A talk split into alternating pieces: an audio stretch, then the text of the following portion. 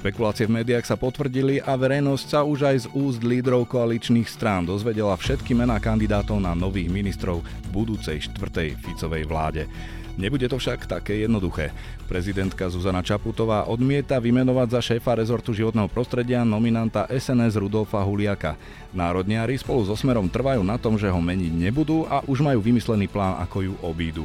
A to si, zdá sa, Zuzana Čaputová uvedomuje. Andrejovi Dankovi sa so svojimi kandidátmi navyše podaril husársky kúsok. Upriamil celú pozornosť na nich a už sa takmer nikto nepozastavuje nad nominantmi Smeru. Začína sa komentovaný prehľad politicko-spoločenských udalostí týždňa. Počúvajte pravdu, sprevádzať vás ním bude Zolrác.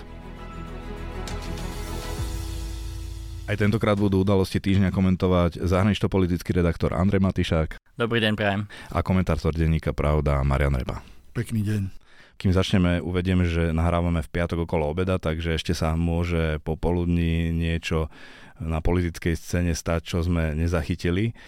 Pani, asi sa o ničom inom teraz nehovorí ako o nomináciách na ministrov. No a možno je až prekvapujúce, že hoci sa aj najdlhšie čakalo na e, nominantov Smeru, tak najviac sa hovorí o nominantoch SNS a to Rudolfovi Huliakovi a Martine Šimkovičovej. Ten tretí, tam je Jan Krišanda, ten ešte nedostal taký priestor, ale asi aj na ňo sa dostane.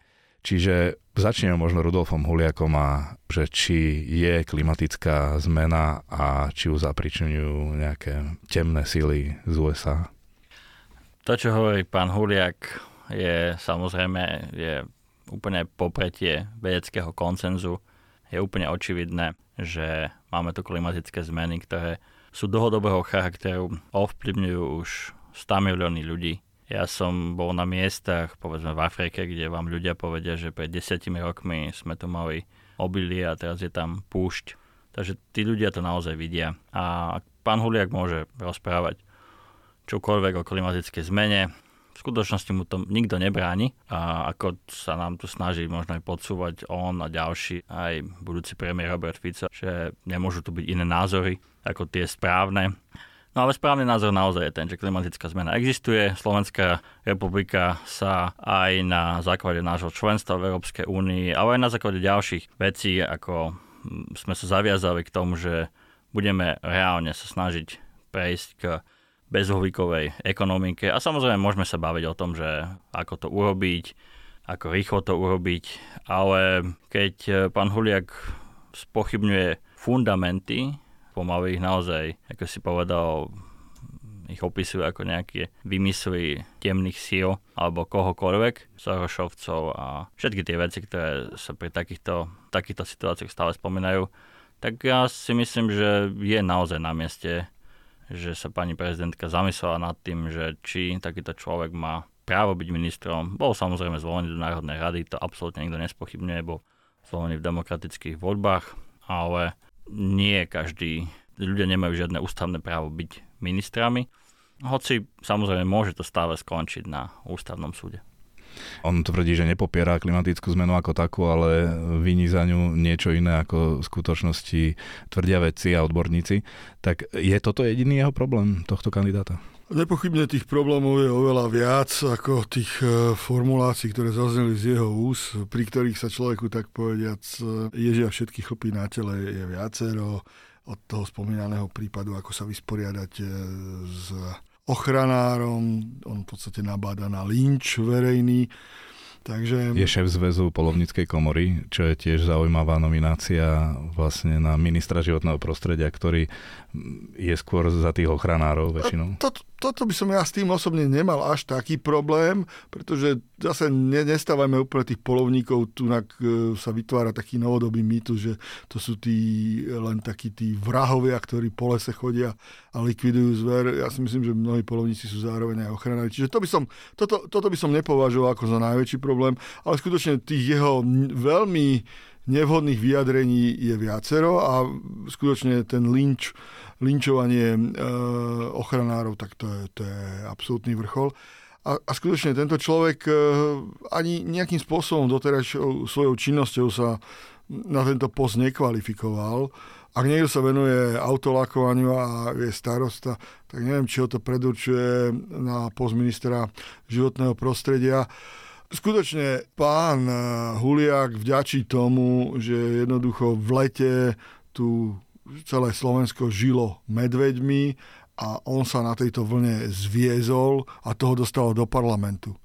Ale to ho ešte skutočne nepredurčuje, aby on bol ministrom životného prostredia.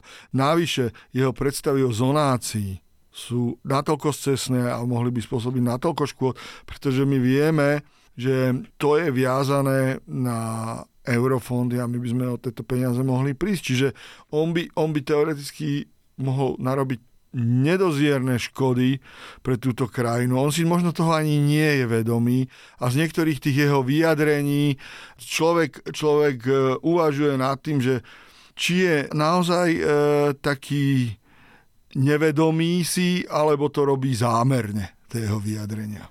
No, ja som sa ťa, si mi nahral trochu, chcel spýtať aj na možný konflikt záujmov, keďže jeho brat pôsobí v medzinárodnej drevárskej firme, ktorá vo veľkom podniká so štátom na dreve. To je, to je do istej miery kon, konflikt a zonácia, ale na druhej strane, no tak čo teraz? Ako ten Kronospan vo zvolenie je už roky rokúce, bola tam aj predtým e, Bučina a to drevo si oni zoženú. Zase toto, toto by som nevidel ako ten tiež najväčší, najväčší problém ale skutočne tých nevhodných vyjadrení je viac než dosť.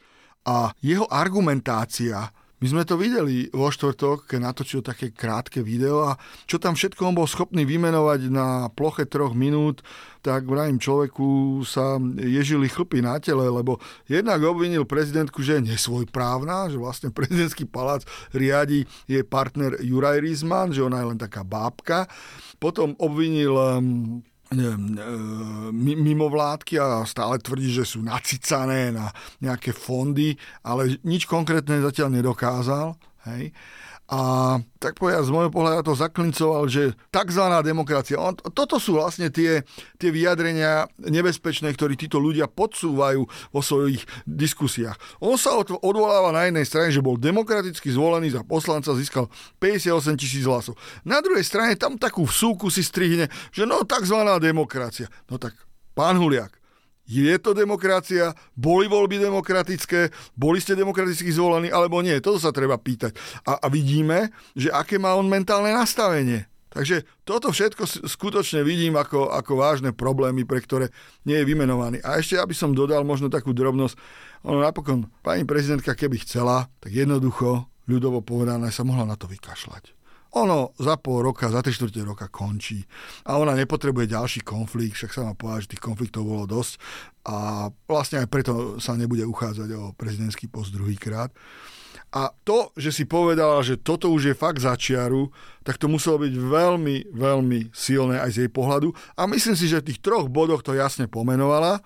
Čiže tie dôvody, prečo by nemal byť minister, sú, sú zrejme.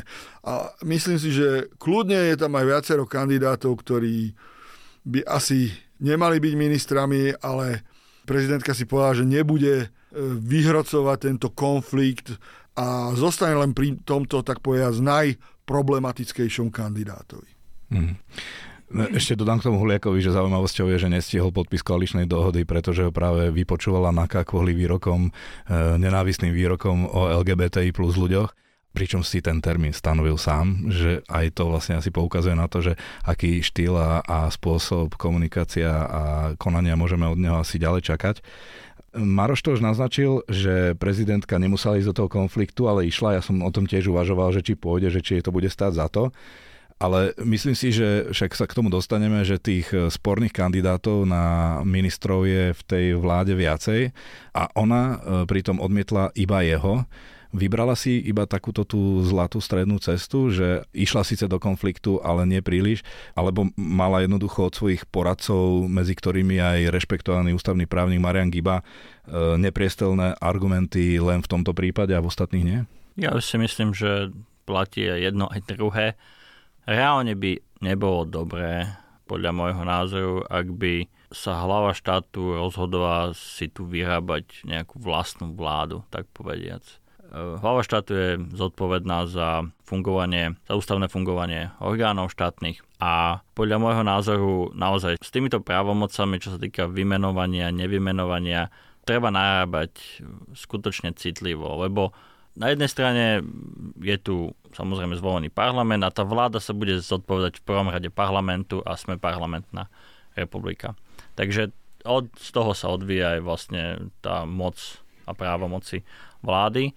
Ale ak sú tu takéto očividné, som povedal, problematické fakty, ktoré ukazujú na to, že ten kandidát na ministra alebo kandidátka na ministerku je tu veľmi reálna pravdepodobnosť, že by jednoducho či už tú funkciu nejakým spôsobom nezvládal, alebo dokonca v nej tej funkcii by mohol možno nevedome, ale predsa škodiť Slovenskej republike nejakým spôsobom, aj kvôli tomu, že jednoducho by sa postavil proti tomu, aby Slovensko si plnilo záväzky, ktoré, ktoré už existujú a ktoré nemôže nejaká vláda len tak odmietnúť. Respektíve takto môže. Ja by som bol rád, keby sa, ak, eh, ak napríklad sa tu Robert Fico a ďalší zastávajú pána Huliaka, tak dobre, treba sa ho aj opýtať, že to, čo hovorí pán Huliak napríklad o klimatickej zmene, o tých vaš, o ďalších veciach, toto bude váš program vlády v oblasti životného prostredia?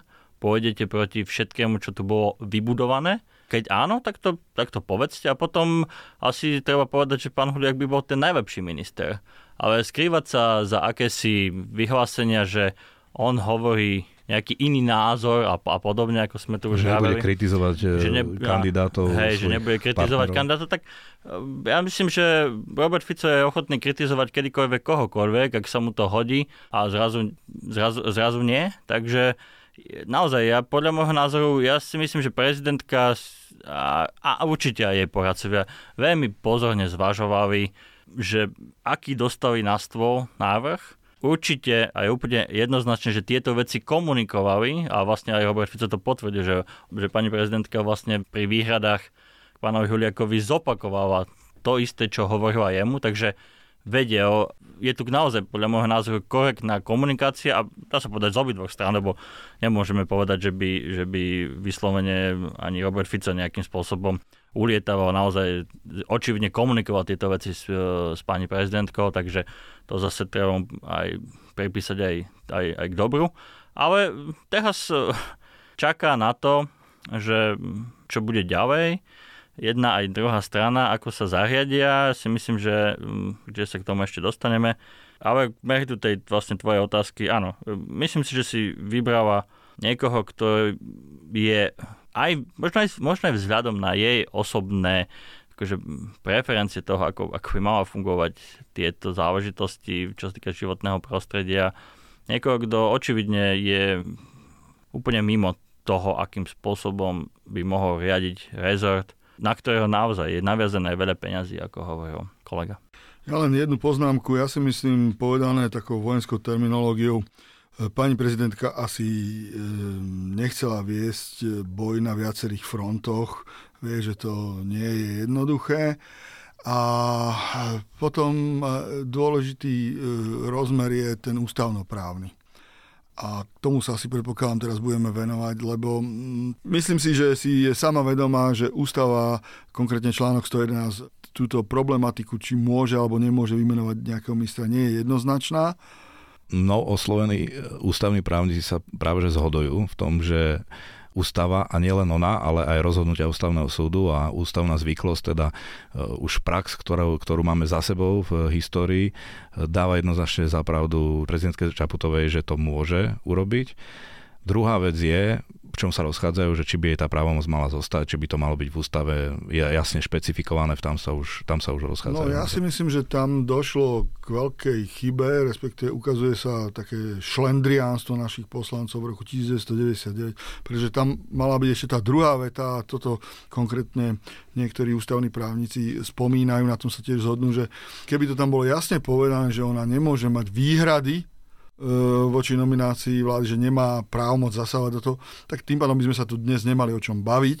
A preto si myslím, že celá táto kauza bude len dobre, aby skončila na ústavnom súde. Som za to a možno samotná prezidentka by mohla dať podnet, nie čakať, kým to urobí pán Huliak.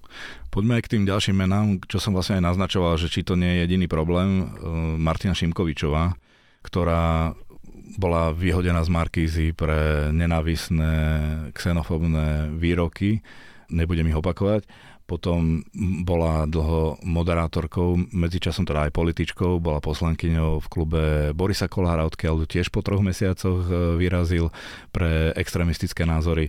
Potom bola teda moderátorkou konšpiračného kanála na internete kde aj teraz pred voľbami mala výroky ako, že či naozaj skutočne budú voľby a keď jej host povedal, že nepochybne, tak ona chcela by som byť taká optimistka, tak teraz e, najnovšie odmieta, aby ju spájali s nálepkou dezinformátora Obhajuje sa tým, že má všeobecný prehľad ako bývalá poslankyňa aj politické skúsenosti, že má vysokoškolské vzdelanie z liečebnej pedagogiky, e, že sa venovala vplyvu médií na psychiku detí, že je zodpovedná matka troch detí a že je žena a že si teda plne uvedomuje vážnosť a zodpovednosť plynúcu z nominácie, ktorú prijala. Presvedčila ťa?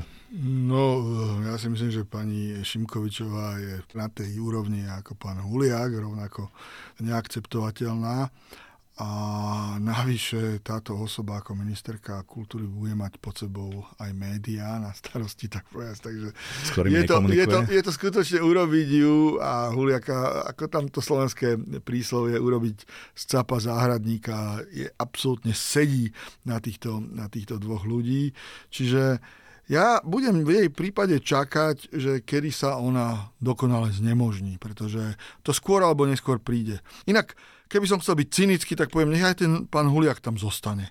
Lebo oni by sa sami, sami znemožnili natoľko, že by, by sme sa čudovali. No, či to bude mať nejaký efekt?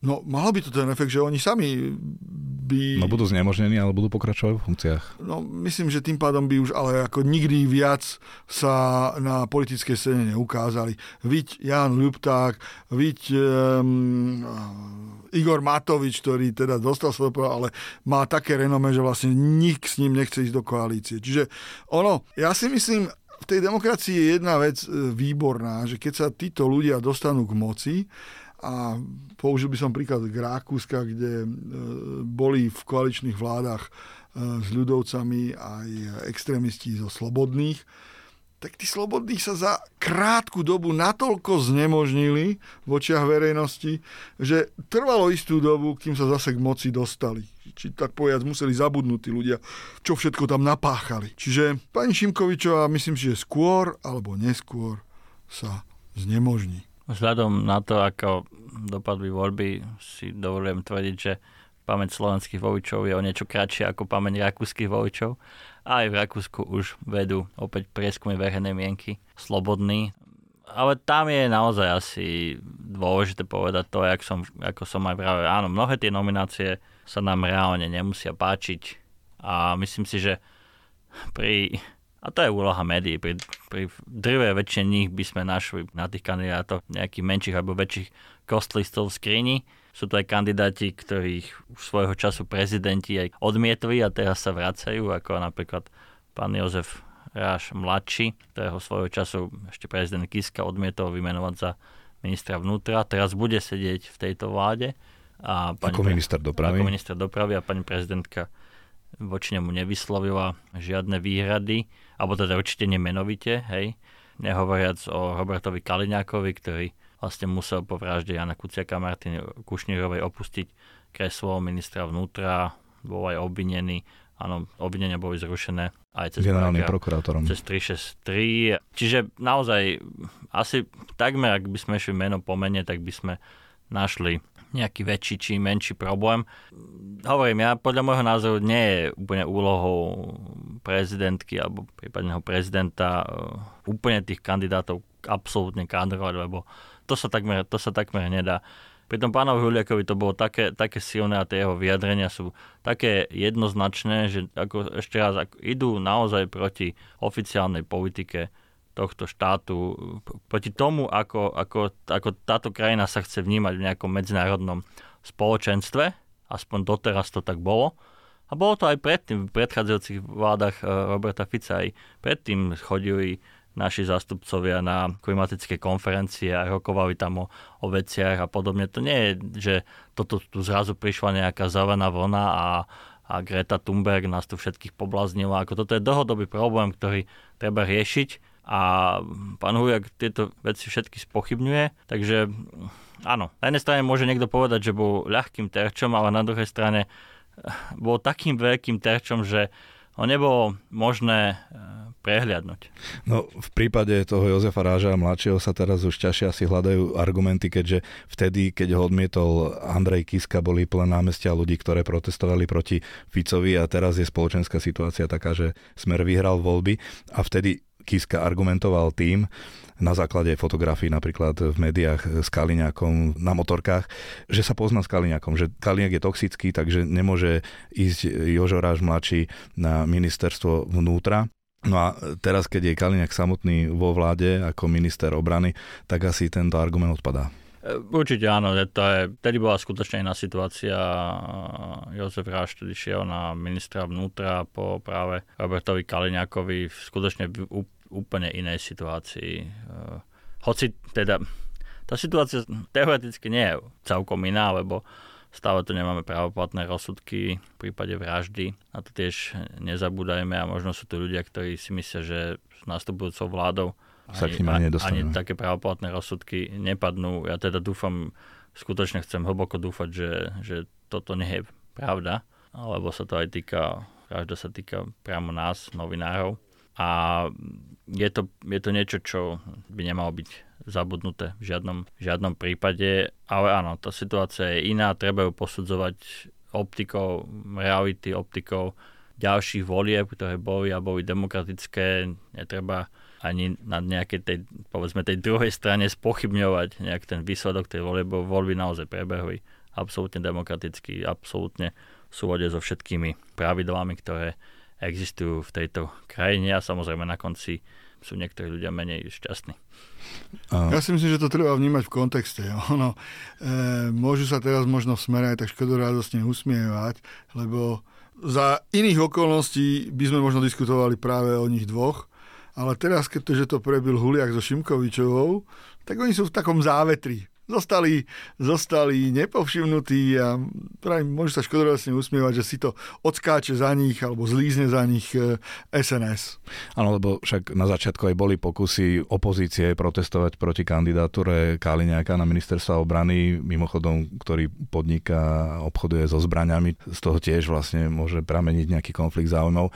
Ale keď spomínaš ten proces s Marianom Kočnerom, prípade vraždy Jana Kuciaka a Martiny Kušnírovej, tak tam máme ďalšieho nominanta, Jana Krišandu, ktorý si podľa trímy e, asi 3 roky dopisoval a možno sa aj stretli s Marianom Kočnerom o ovplyvňovaní súdov a obchodoch so štátom, čo je zase teda ďalšia pekná, zaujímavá nominácia na post šéfa nového ministerstva, ktoré má vzniknúť k januáru 2024. Tak zaujímavé, že nadvážem na to, čo povedal Máro, že vlastne opäť je to nominácia SNS, takže zase sa bude hovoriť o nomináciách SNS. Skutočne je až neuveriteľné, že napriek tomu, že povedzme ministrom obrany bude pán Kaviňák, tak e, ako už 20 minút sa tu bavíme o nominantoch SNS, čiže najmä, najmenšej strany, ktorá bola od začiatku absolútne ochotná pristúpiť na čokoľvek a jednoducho pridať sa k Robertovi Ficovi za akýchkoľvek okolností.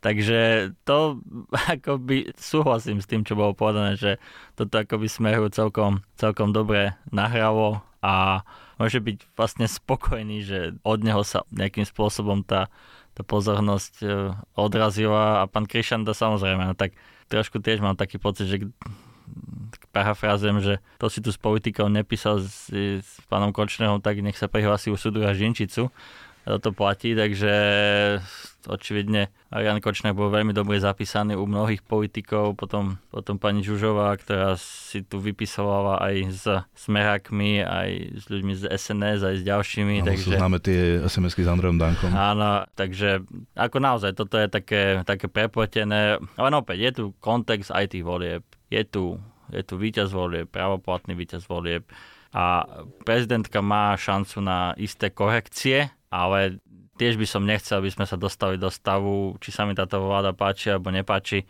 aby sme sa dostali, dostali do stavu typu Českej republiky, keď v istom momente napríklad Miloš Zeman, ktorý mimochodom podporil Roberta Fica, tak by ma celkom zaujímalo, čo si Robert Fico myslí o krokoch Miloša Zemana, keď sa ten rozhodol nevymenovať vládu, ktorá prišla s väčšinou v parlamente a on ju proste zhodil zo stola. Myslím si, že keby sa toto stalo na Slovensku a robila by to Zuzana Čaputová alebo ktokoľvek Robertovi Ficovi, tak tu by sme mali trocha iné rošambo.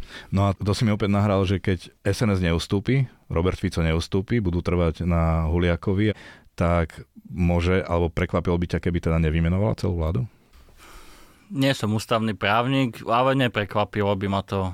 Ja si myslím, že dokonca by, keďže sa tu spomínajú také tie mm, akože možné obidenia toho, že vládu by vymenovala bez eh, Huliaka, bol by niekto poverený, ale potom, keď už tá vláda aj získa dôveru v parlamente, tak vlastne... Keď už bude mať premiér väčšie, mať premiér väčšie právomoci, aj vlastne dôveru v, v parlamente, takže by vlastne opäť uh, vlastne prišiel s menom pána Huliaka a v tom prípade už by bolo ťažšie prezidentke ja na mieste prezidentky by som jednoznačne žiadal a dokonca možno až verejný prísľub, že, že vôbec nad takýmito vecami nerozmýšľajú. A potom je tu tá ďalšia rovina, to už spomenul Maroš, asi by bolo dobre, keby sa to ústavne rozlúsklo. Možno by bol ideálny stav, ak sa k tomu dá doviesť, že povedzme by to podanie na ústavný súd dalo, dalo 30 poslancov vznikajúcej koalície plus prezidentský palác. Nech si povedia, OK, Samozrejme, je to aj politický spor, ale v prvom rade by sa to asi malo potom udržať v tej rovine toho ústavného sporu. A keďže ústava nie je jasná, ale máme z minulosti nejaké nálezy ústavného súdu v rôznych prípadoch, takže bolo by dobré, medzi tým sa menila trocha ústava, tie slovička sa troška, troška pomenili, k ním nie sú priame nálezy, respektíve čo, niečo, minimálne niečo sa týka vymenovania ministrov, aj keď sme tu mali prípad generálneho prokurátora Čenteša, ktorého odmietol vymenovať prezident Kašperovič, čo v istom momente ústavný súd uh, uh, povedal, že teda síce tú právomoc mal, ale keďže to nevysvetlil, tak vlastne v tom bol problém. Čenteš tedy dostal myslím nejakých 60 tisíc nie, že by to niečo zmenilo, lebo už sa nikdy nestane generálnym prokurátorom, ale bolo by dobré, ako, asi by naozaj bolo dobré. Ak tu máme tento problém, ak stále vždycky po každých voľbách špekulujeme nad tým, že čo by nejaká hlava štátu urobila, asi by bolo lepšie, keby sa, keby sa e, to nejakým spôsobom jednoznačne určilo. E, teoreticky si viem predstaviť aj zmenu ústavy. Ja si myslím, že hlava štátu by mala mať tú právomoc e, odmietnúť v odôvodených prípadoch nomináciu. Byť takou protiváhou? Byť do istej miery protiváhou. Môžeme, opäť, môžeme si myslieť čokoľvek o tom, či máme mať v, v, ľuďmi volenú hlavu štátu alebo nie, ale máme ju. Má byť súčasťou systému. A pokiaľ to nemá byť len niekto, kto, kto tak povedať, ak sa hovorí, kladie vence, tak uh, to je môj osobný názor, že by bolo dobre, ak by, ak by tá istá korektívna funkcia zostala. Ale samozrejme s tým, že že je potrebné, mm, aby to bolo odôvodnené, čo opäť nie úplne vyrieši situáciu, lebo aj keď budú odôvodnenia, tak budú ľudia tvrdiť, že odôvodnenia nemusia byť dostatočné a podobne. Jedna skupina. Ale predsa, ja osobne si myslím, že by nebolo správne úplne povedať v ústave to, že prezident alebo prezident musí vymenovať na návrh, alebo akokoľvek by sa už zhodli ústavní právnici, že, že by to bolo tak, že proste už nema, nemôže robiť vôbec nič ak máme hlavu štátu, ktorá je volená priamo občanmi, tak je to takmer, na, aj keď sme parlamentná republika, čo ja rád zdôrazňujem, ale je to takmer na úrovni voľných poslancov. Maroš, súhlasíš? No, ja mám pochybnosti o tomto, lebo vravím, v tom 99. roku tam tá druhá veta bola práve e, o tom, že to zamedzuje. A jedným z tých dôvodov, ktorý uvádzali tí ústavní právnici, je ten, že my sme parlamentná demokracia a toto by už bol prvok takej poloprezidentskej hej, demokracie, kde by pani prezidentka alebo hlava štátu mohla zasávať. Čiže ja som za to, aby sa vrátili k tomu, čo bolo v roku 99 navrhnuté, ale nejakým spôsobom sa to tam napokon nedostalo pri tej novelizácii. Aj bolo jasne povedané, nie, prezident nemá právomoc a bodka a tým pádom by boli všetky tieto uh, diskusie ukončené a bolo by to bolo by to... Len či by sa potom ľahšie politikom nesprávalo v duchu vyhraj voľby a môže všetko. Ale oni e, dostanú vysvedčenie na konci volebného obdobia. Čiže ja si myslím, tam prezidentka skutočne, ona nemá zasahovať do kreovania vlády. A dobre tu bol uvedený ten príklad tej Českej republiky, kde sú vo veľmi podobnej situácii, kde tiež tá ústava nie je jednoznačná. Som za to, aby veci boli jasne dané, jasne stanovené a tam, kde sú jasné pravidlá, tak potom sa nedá vyrábať nejaké spory a komplikovať danú situáciu. Tom prípade by som ale zrušil priamo voľbu prezidenta. S tým súhlasím. Ja to tvrdím od začiatku, to bol krok úplne vidíme, že zlý. Aj do budúcnosti sa obávam ešte prinesie mnohé komplikácie a nič to e, pozitívne neprineslo ani v susednej Českej republike, ktorá nás nasledovala, takže kľudne. Ešte jednému kandidátovi sa chcem krátkosti venovať a to preto, lebo Robert Fico dlho neprichádzal so žiadnym menom, až to vyzeralo tak, že e, ten rezort bude viesť chvíľu on sám. Hovorím o ministerstve zahraničných vecí. Najprv sa spomínali kariérni diplomati ako Miroslav Lajčák alebo Marek Eštok. Teraz to obsadil, možno sa dá povedať, možno podľa očakávaní náhradník Juraj Blanár. Je to taká, ako keď sme teraz hovorili o tej prezidentke, že to je taká reprezentatívna funkcia, alebo že chcete, aby bola teda skôr taká reprezentatívna funkcia, tak vlastne je to taký rezort, že stačí tam vlastne človek, ktorý bude dobre reprezentovať? Ja by som začal z iného konca. E, totižto smer evidentne na niektoré oblasti jednoducho rezignoval. On nemal svoje kádre dlhodobo a tak povediať snažil sa to vždycky zaplátať kariérnymi diplomatmi. Čo na jednej strane bolo fajn, ale na druhej strane to nie je dobre. Podľa mňa aj minister zahraničných vecí by za normálnych okolností mal byť politik. Ale tu sa nám ukazuje jedno. Smer, alebo teda Robert Fico jasne deklaroval, že on by tam chcel mať niekoho, ako je Peter Siarto v Maďarsku. No lenže oni nikoho takého nemajú. A aj z toho dôvodu podľa mňa sa tak dlho hľadala tá vhodná osoba, lebo tí kariérni diplomati si jednoducho povedali a tie informácie prenikali zo zákulisia, že oni žehliť ich problémy nebudú. Čiže ani, ani, ani Lajčák, ani Kubiš e, na túto ponuku nejakým spôsobom nereflektovali. Potom prišli s tým svojim človekom, pánom Eštokom, ktorý bol bývalý diplomat pôsobiaci v Paríži v minulosti, ale z nejakého dôvodu napokon ho nenominovali. No tak toto mi príde taká znúzecnosť. Je to lojálny človek, verný človek Smeru, bol um, niekoľko volebných období aj županom Žilinského kraja, ale to takisto. Ja si myslím, že toho nepredurčuje na to, aby bol ministrom zahraničných vecí. No a Robert Fico tak položartom vtedy natočil to video ešte pred týždňom alebo kedy, že že čo sa má od neho vyžadovať, že aby vedela anglicky a aby divine si nedal biele víno. Áno, na no, to ja, naražam, že ja, ja, ja, so, ja sám nie som si celkom istý, ako je na tom pán, pán Blanár so znalosťou toho anglického jazyka, čo je elementárna vec. Nikdy nejaké zahraničné veci neriešil a preto si vravím, že toto nie je pán Siarto. Ak, aby chceli takého tvrdého nejakého diplomata, ktorý si stojí na svojom a vie byť, vie aj vystupovať v...